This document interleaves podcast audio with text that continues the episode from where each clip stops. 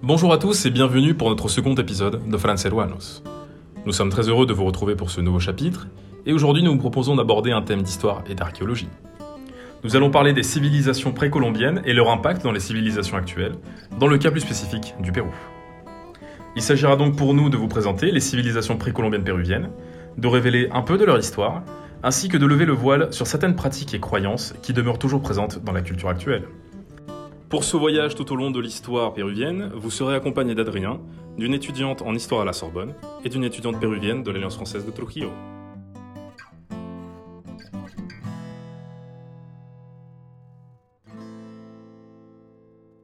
Bonjour à tous et à toutes. Euh, nous sommes ravis aujourd'hui de vous retrouver pour un, un nouveau podcast sur le thème des civilisations précolombiennes et plus particulièrement de l'impact de ces dernières sur le Pérou que nous connaissons aujourd'hui. Alors, euh, nous, aujourd'hui, nous recevons euh, Chloé.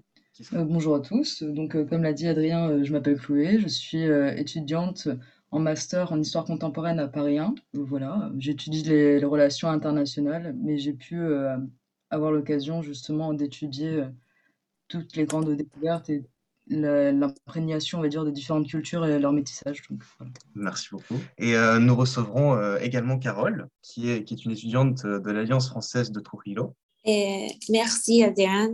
Et bonjour à tous. Je m'appelle Carole, j'ai 29 ans. Et oui, et je suis étudiante de l'Alliance française au Pérou.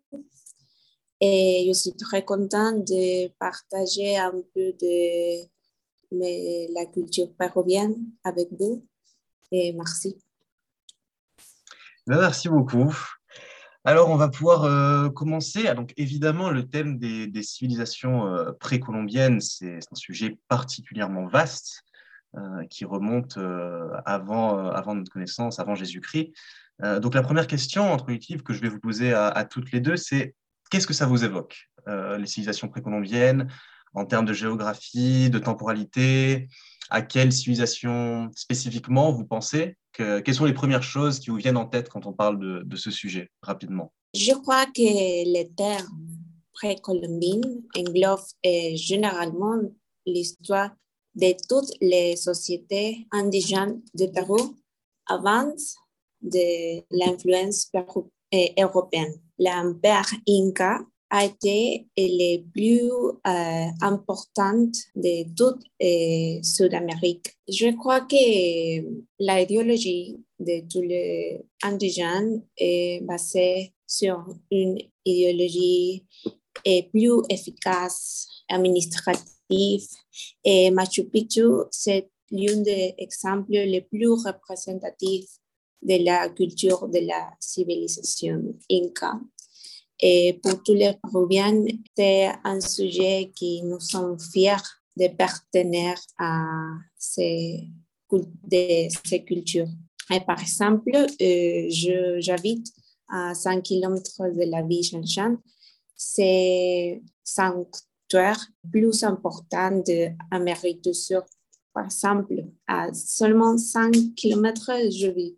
Et je crois que tous les Péruviens convivent tous les jours avec la culture précolombienne. Ah bah du coup, euh, peut-être on va attendre quelques secondes avant que Claude réponde, parce que j'aimerais rebondir justement sur ce que tu as dit sur euh, Chan Chan, parce que euh, cette ville donc, qui, est, qui est juste à côté de Trujillo aujourd'hui, qui était la, capitale de la civilisation Chimu. Justement, cette civilisation, elle était, euh, alors on, va pouvoir la comparer un petit peu aux Incas, parce que ce sont deux civilisations qui étaient euh, en conflit, et euh, les Incas ensuite ont, ont la civilisation Chimu.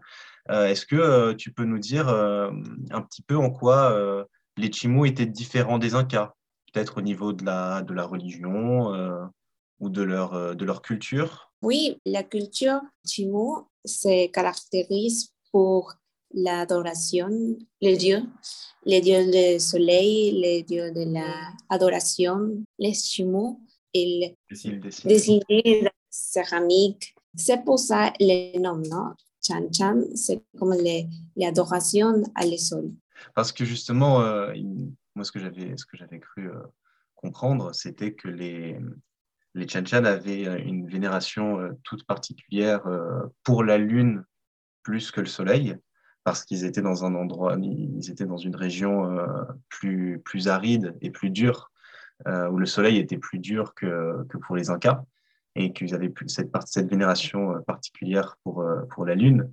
Et si je peux rebondir aussi sur les poteries, euh, ils avaient euh, apparemment une culture euh, très bureaucratique, enfin une, une, organisation très bureaucratique, et aussi avec énormément d'artisanat à Chan Chan. Et, et, justement, toutes, les, toutes ces poteries étaient faites quasiment exclusivement dans cette capitale qui regroupait tous les artisans qui, étaient, qui étaient conquis d'autres territoires également. Du coup, je vais donner la parole à, Chloé maintenant. Euh, même question, euh, qu'est-ce que ça t'évoque euh, justement cette question des, ce thème des civilisations précolombiennes? Eh ben, écoute, je pense que ma réponse risque d'être bien différente de celle de Carole, du fait de, de la culture dont nous sommes entourés, en tout cas en France. D'abord, quand on dit culture précolombienne, bon, automatiquement, je pense à l'Amérique du Sud, plutôt tout ce qui va être Pérou, Équateur, Bolivie. Après, je pense qu'on a tout de même euh, à la fois une connaissance et une représentation euh, relativement limitée, car euh, on pense essentiellement aux Incas, par exemple, Machu Picchu, etc., bien évidemment. Mais on peut avoir tendance, je pense, à confondre plus avec les cultures du Mexique, par exemple, avec Maya, etc. Donc, ça peut avoir tendance à être trouble. Après, sinon, on a quand même une certaine représentation de ces, on va dire, ces civilisations à travers les dessins animés quand on est enfant, à rigueur. Je pense notamment à Tintin, par exemple, ou euh, les, les, Mystérieuses Cités d'Or, si je ne me trompe pas. Donc c'est une, approche, on va dire, culturelle beaucoup plus euh, ludique et à un âge aussi où on est moins, comment dire, euh, on a moins tendance tout simplement à, rechercher et à s'imprégner véritablement des connaissances qui nous sont offertes. Donc ça, mais justement, enfin, je suis heureuse de participer à ce podcast pour pouvoir justement partager de nouveau euh, ces cultures et essayer euh, euh, véritablement de, de, faire en sorte qu'on puisse les découvrir telles qu'elles devraient l'être. C'est vrai, c'est vrai que on a surtout, surtout, en, surtout en France avec justement ces, fameux dessins animés, on a vraiment, en fait, on est, on est initié assez tôt à ces cultures, mais de manière très superficielle par rapport à ces questions. Et justement, bah, aujourd'hui, euh, c'est l'occasion euh, d'en discuter euh, un, petit peu plus, un petit peu plus en profondeur. Alors, en termes d'histoire, justement, on pense, nous, quand on pense civilisation précolombienne, on pense évidemment aux Incas, forcément. Enfin, en tout cas, nous, on pense aux Incas, on pense aux Mayas, aux Aztèques. L'idée, c'est de se concentrer évidemment un petit peu plus sur les Incas parce que, bah, parce que on parle évidemment du Pérou. Il y avait d'autres civilisations précolombiennes, évidemment, euh, que les Incas, euh, certains, qui ont été par certaines intégrées dans l'Empire Inca. Je pense au Chimu, justement. Euh, je pense au Tiwanaku aussi. Mais on va essayer, on va essayer de, de, se concentrer un petit peu sur les Incas. Évidemment, on pourra revenir sur d'autres civilisations, notamment pour Ichimu, sur ce qui concerne l'architecture. Donc, cet empire Inca, euh, l'empire qu'on appelle le Tawatinsuyu, l'empire des quatre parties. Euh, c'est un empire euh, qui est né dans les années 1200 de notre ère, qui a commencé par le royaume de Cusco, qui a été fondé par Manco Capac. et on, le connaît surtout comme étant l'empire qui malheureusement a été conquis par nos autres Européens. J'ai du coup, Chloé, quelques questions à, te, à te poser là-dessus. Euh, aujourd'hui, c'est un, thème que tu as abordé. Euh, pourquoi est-ce qu'on a pourquoi est-ce qu'on a si peu d'informations euh, concernant cet empire et, surtout, pourquoi est-ce qu'on a aussi peu de, sources directes déjà venant de, cette, de cet empire aujourd'hui? Alors, il peut y avoir plusieurs raisons. tout d'abord, nous avons parlé des Incas, enfin de l'influence Inca. Alors, le fait est qu'il y avait euh, comme, euh, alors je ne saurais véritablement comment expliquer, mais euh, une forme de relation de enfin, vassalisation, disons. Donc, c'est-à-dire que les, de ce que je sais en tout cas, les sociétés précolombiennes étaient généralement plutôt des petits groupes qui avaient plus ou moins d'interactions entre elles, mais qui vivaient quand même de manière relativement autonome et avec justement la, constitution de l'Empire Inca. Et donc, l'instauration, on va dire, de leur prégnance sur un territoire relativement vaste. Il y a eu des, échanges et des accords notamment qui ont été donc conclus avec plusieurs justement de, de ces petites sociétés précolombiennes afin de justement, en, gros, monnayer euh, le fait que, très bien, ben, je vais vous apporter euh, protection, euh, ceci, cela, et en échange, donc, vous ferez partie de mon territoire, et si, par exemple, j'ai besoin d'hommes pour aller en guerre ou quoi que ce soit, vous, je me tournerai vers vous pour avoir des contingents. Donc, déjà, dû à cette influence Inca qui a été quand même relativement importante et longue, il y a eu comme une dissolution, je dirais, euh, de la culture par en fait une sorte de, métissage, je pense, euh, tout d'abord. Après aussi, euh, donc deuxième point, l'accès, on va dire, aux, premières, enfin, aux sources primaires est difficile du fait en fait de, des lieux où ils vivaient et du fait de la colonisation en fait qui a eu lieu. C'est-à-dire je, ne saurais véritablement comment m'exprimer, euh, mais il est question de la conservation aussi en fait des, objets, par exemple, qui euh, ne va pas forcément de soi du fait que, enfin, je ne sais pas exactement où est-ce qu'ils vivaient, euh, quel était le climat, etc. Mais le climat peut avoir une incidence sur la détérioration justement de ces objets. donc ça. Puis après aussi avec les, les, échanges justement avec les Incas, parce que par exemple, lorsqu'on demandait des impôts, les, euh, les tribus, les sociétés précolombiennes pouvaient, par exemple, fondre des objets qu'elles avaient, donc euh, en or, par exemple, afin de pouvoir payer le tribut qu'ils avaient, qu'ils devaient en tout cas, euh, envers les Incas. Donc, ce qui explique aussi, d'un autre côté, la disparition en fait de ces objets primaires, enfin de ces sources en fait de connaissances. Tout à fait. Je, rebondirai euh, justement là-dessus, sur ce dernier point, parce que euh, euh surtout, surtout pour les Incas spécifiquement, la, plupart des, objets à, connotation religieuse en fait étaient, travaillés à partir de l'or et de l'argent qui étaient, qui abondants dans, cette partie du monde. Et, euh, et justement, euh, pendant la conquête euh, de, l'Empire Inca par, par nous autres Européens, notamment, excusez-moi, le, nom m'échappe, normalement par Hernán Cortés, voilà, quand, il a conquéri l'Empire Inca.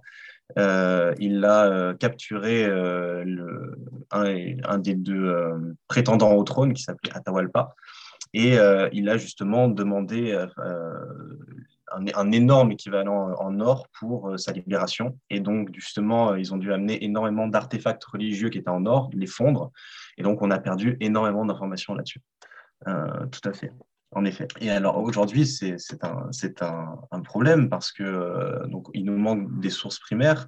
Euh, je rappelle aussi que c'est une civilisation qui n'avait pas vraiment d'écriture, euh, qui avait un système de comptabilité qui était très avancé en mathématiques, mais donc évidemment un petit peu compliqué d'obtenir certaines informations. En revanche, aujourd'hui, il reste des, réminiscences de cette culture dans la culture péruvienne. Alors, euh, Carole, est-ce que, euh, est que hmm, pour toi, tu, ressens encore euh, des, restes de cette culture, de ces cultures précolombiennes? Parce que là, on a parlé des Incas, mais éventuellement d'autres cultures précolombiennes. Est-ce que c'est quelque chose justement dont les, dont les Péruviens sont fiers? Moi, je pensais peut-être à la Pachamama éventuellement. Est-ce qu'il reste d'autres choses comme ça, d'autres influences culturelles aujourd'hui? Ah oui, la, la Pachamama, c'est un rituel plus connu au Pérou. Et la Pachamama, oui, c'est comme une gratitude à, à la terre pour, pour donner les, les, les nourritures, les pommes de terre, beaucoup de... Et par exemple, quand les, les agriculteurs eh, termine la cosecha, comme quand on récolte tous les fleurs, par exemple, et comme une forme de gratitude, et une forme de merci à, à la terre, et fait la, la Pachamama.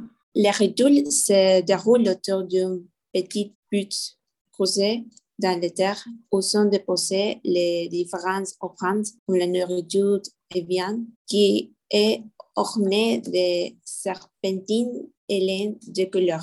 Et, euh, et peut-être, euh, il me semble, quand, quand, on avait discuté un petit peu avant le podcast, tu m'avais euh, parlé de, de l'ayahuasca. Qu'on connaît très mal aujourd'hui en tant qu'Européens. on entend un petit peu tout et n'importe quoi. Pourtant, le, le, rituel de, de l'ayahuasca, c'est quelque chose de, de très précolombien, non? Et ça existe encore au Pérou?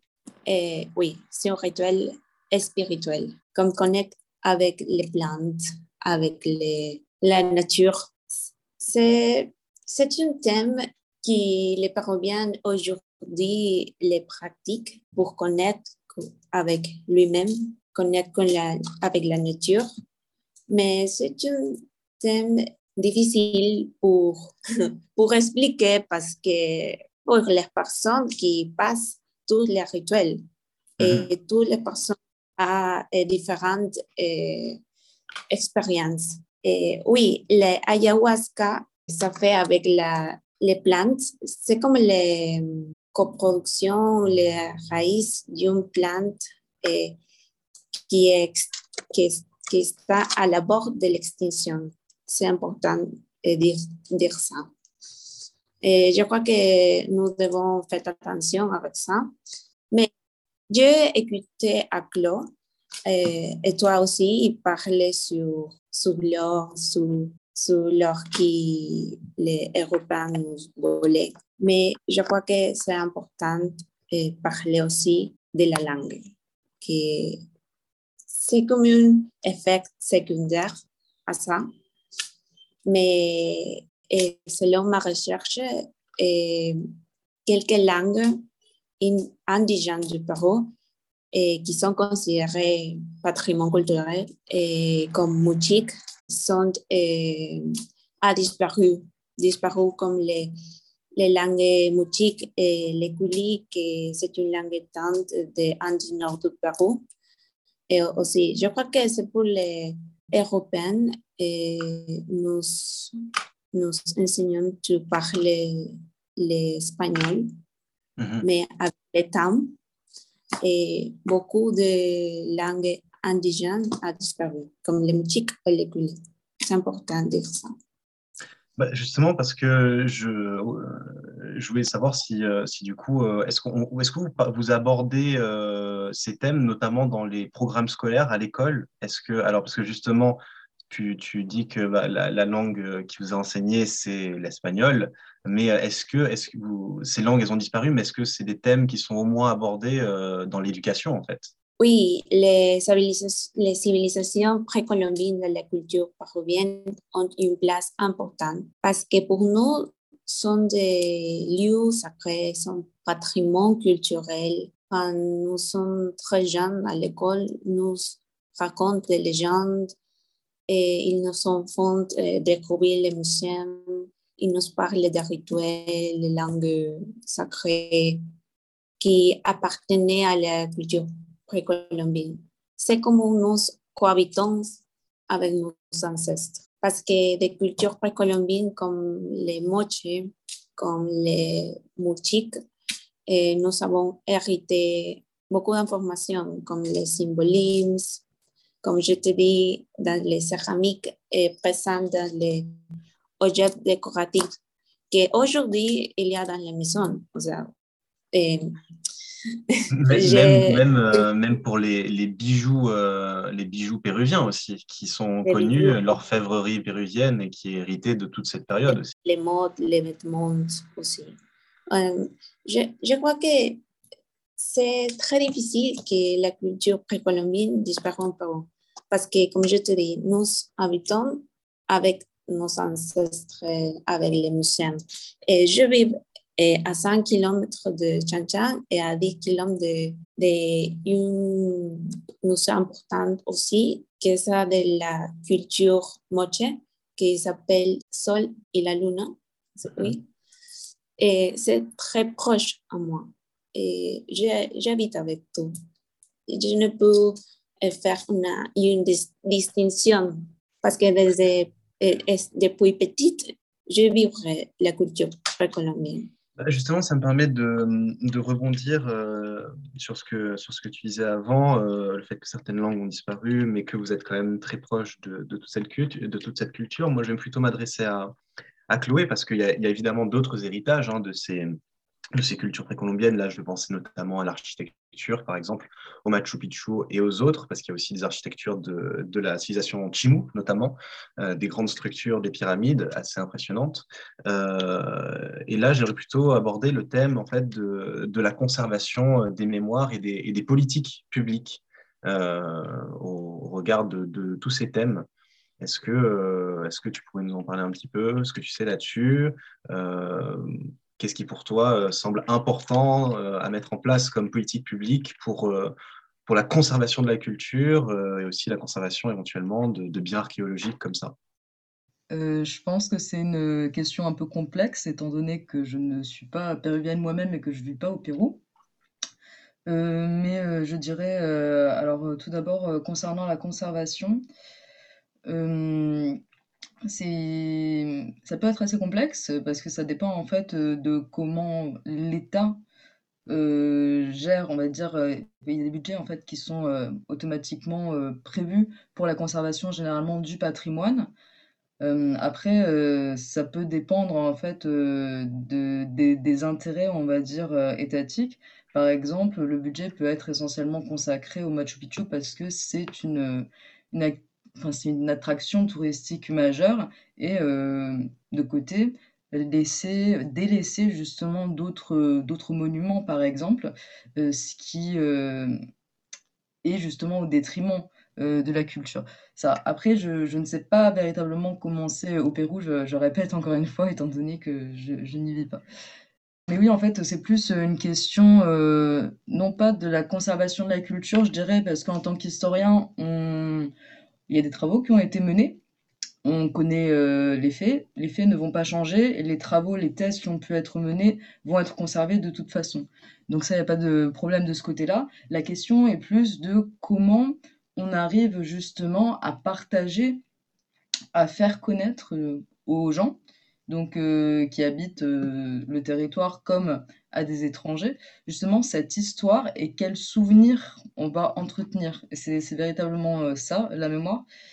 Et euh, il peut y avoir des enjeux euh, politiques qui se cachent derrière l'exacerbation, on va dire, de tel événement plutôt qu'un autre.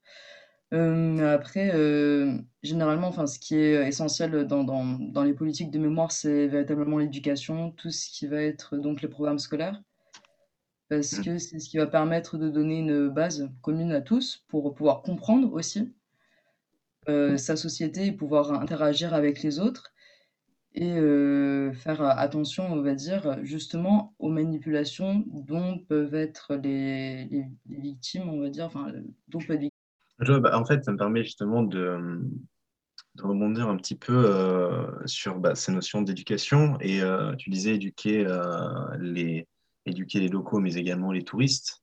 Euh, et justement, euh, c'est ce que disait euh, également Carole plus tôt, il y a aujourd'hui des musées, alors je pense au musée Inca à Cusco, mais également au musée Moche dont elle parlait, qui, qui jouent un rôle extrêmement important dans la, dans la diffusion de ces cultures aujourd'hui, et notamment de leur complexité, parce que c'est vrai qu'en tant qu'Européens, euh, et euh, de par leur histoire singulière, on a malheureusement euh, assez peu de, on a une vision très fantasmée de la chose. par exemple, aujourd'hui, voilà, la question du, du tourisme, quand on va voir, quand on va au Pérou, on pense spécifiquement au Machu Picchu. Pourtant, il y a, bien d'autres sites. et justement, le Machu Picchu, c'est quand même un sujet un peu compliqué parce que c'est une bénédiction écologique, mais euh, c'est un, ça, ça, ça, soulève beaucoup de problèmes au niveau écologique, de l'écosystème, de, de, ce, de ce tourisme de masse. Est-ce que, Carole, euh, le, le, cette question du tourisme, c'est un sujet, euh, un sujet un peu clivant dans la société péruvienne Est-ce que, est -ce que certaines personnes sont, sont pour ce tourisme de masse? Est-ce que d'autres d'autres sont contre pour la défense de l'histoire? Euh, comment comment c'est abordé ce, ce sujet dans la société péruvienne? Je peux partager avec vous une expérience quand je suis allée à Changchang avec une guide, une personne qui travaille pour la conservation de, de la citadelle. Si vous marchez sur la citadelle de Barro, et vous pouvez eh, trouver eh, des petits morceaux de céramique. Le guide vous dit que vous ne, eh, devrez pas importer quoi, que ce soit des minuscules morceaux, parce qu'ils pertenaient à cette droite les touristes en plus euh, ne sont pas éduqués à ça et peuvent euh, bah, euh, éventuellement les, détruire ou justement les, récupérer alors que ce sont des, trésors historiques. Il va sans dire de ne pas jeter des ordures, prendre les murs ou les endommages parce qu'il y a honteux de seul. C'est très strict avec ces normes. Et même et récemment, je crois que l'année passée, au douane, jusqu'à douane, les politiques et bien les ministres de culture promouvoient ou encouragent la visite de celui? Et chaque premier dimanche du mois, ils sont gratuits pour tous les Péruviens. C'est une politique et pour moi excellente parfait pour tous les Péruviens et connaître plus les, les cultures précolombiennes. Justement, c'est typiquement euh, bah, ce, que soulevait euh, Chloé un petit peu plus tôt, l'importance d'éduquer euh, les gens dans les programmes scolaires ou dans des programmes comme ça pour que, pour que les gens aient conscience justement, justement de leur histoire. Euh, j'aimerais euh, conclure justement parce qu'on était, on a, abordé un peu ce, thème de l'architecture et, de la conservation des choses, du tourisme aussi, et, euh, j'aimerais aborder un dernier, thème qui était quand même extrêmement important qui, pour toutes les sociétés précolombiennes d'ailleurs, et là seulement, sur les Incas, les Aztèques aussi, c'était l'agriculture, qui était quand même quelque chose d'extrêmement important, de très développé. Euh, je rappelle qu'aujourd'hui, euh, à travers la, colonisation, nous avons apporté notamment la patate, par exemple, qui a sauvé l'Europe de la famine, rien que ça. Euh, mais que beaucoup de, choses, dont les quinoa, les courges, viennent d'Amérique du Sud. Et par exemple, les Incas avaient développé des, réseaux d'irrigation complètement impressionnants, à tel point qu'aujourd'hui, on redécouvre ces réseaux d'irrigation et on s'en sert à nouveau. Est-ce que, euh, est que, par exemple, ça, ces, fameuses, ces fameuses routes d'irrigation, c'est un sujet qui est connu dans les villes? Parce qu'apparemment, c'est un sujet qui est beaucoup redécouvert à l'intérieur des terres, mais peut-être assez peu dans les villes. Est-ce que vous avez entendu parler de ce système complètement fantastique, quand même, qui ramène de l'eau des glaciers et qui, permet, et qui a permis des, cultures dans des milieux euh, complètement arides? Je crois que c'est ça pour les, les Andes de Pérou. Mais dans l'Écosse, dans le nord du Pérou, et non. Je crois que pour Machu Picchu, pour les Andes, pour la culture Tiahuanaco, pour Ancash, je crois que, que oui, c'est très important. Et si tu vas à Machu Picchu, tu pouvais voir l'irrigation et tu vas l'eau courir pour le canal, pour tout, toute la vie de Machu Picchu, tu vois l'eau. Non? C'est impressionnant. Parce que jusqu'à aujourd'hui, il fonctionne bien. Aujourd'hui, justement, en plus, ils sont redécouverts, ils sont réutilisés. Il y avait même, euh, là, là, je vais peut-être euh, finir euh, sur une, une, question, euh, une question un peu pour, pour Chloé ou juste une matière à discuter. C'est vrai que cette agriculture était quand même surprenante par, par, par, bien des points, notamment en fait que c'est une, une agriculture qui était très coopérative parce que dans l'Empire Inca, notamment, il n'y avait pas vraiment de système monétaire. La taxe gouvernementale était prélevée en termes de temps de travail. Et il n'y avait également pas de roues ou pas de chevaux pour faciliter le travail agraire. Donc, c'était, euh, il y a eu le développement de moyens d'agriculture euh, spécifiques et de cette espèce d'agriculture coopérative. Là, je m'adresse éventuellement à, l'historienne. Est-ce que euh, tu connaîtrais, Chloé, d'autres d'autres civilisations qui ont eu un développement un peu similaire sur la planète, peut-être, parce que ça me semble être quand même très spécifique à cette partie du monde. Alors, j'avouerai à titre personnel que je n'ai pas eu l'occasion de beaucoup étudier l'agriculture, en fait, de manière générale, dans toutes les sociétés que j'ai pu étudier. cependant, je vais totalement dans ton sens, dans la mesure où, oui, l'agriculture est une grande part de, justement, de la culture euh, du Pérou. Et on enfin, ce que je retiens surtout, moi, c'est l'agencement des, terrasses en haute altitude afin de pouvoir justement euh, faire, euh, enfin, cultiver, tout simplement. Et ça, ça a été un système justement qui a été inventé donc au Pérou à ce moment-là et qui après a été importé en fait dans le reste du monde qu'on utilise encore aujourd'hui, qu'on retrouve notamment au Vietnam par exemple. Et ce sont eux qui ont été les premiers à la faire et c'est véritablement caractéristique en fait de cette culture. Merci à tous de nous avoir suivis pour cet épisode. N'oubliez pas que vous pouvez nous retrouver sur Instagram, YouTube et Spotify au nom de Franceluanos. Et bien évidemment, n'hésitez pas à suivre l'Alliance française sur tous les réseaux sociaux. A bientôt pour un nouvel épisode.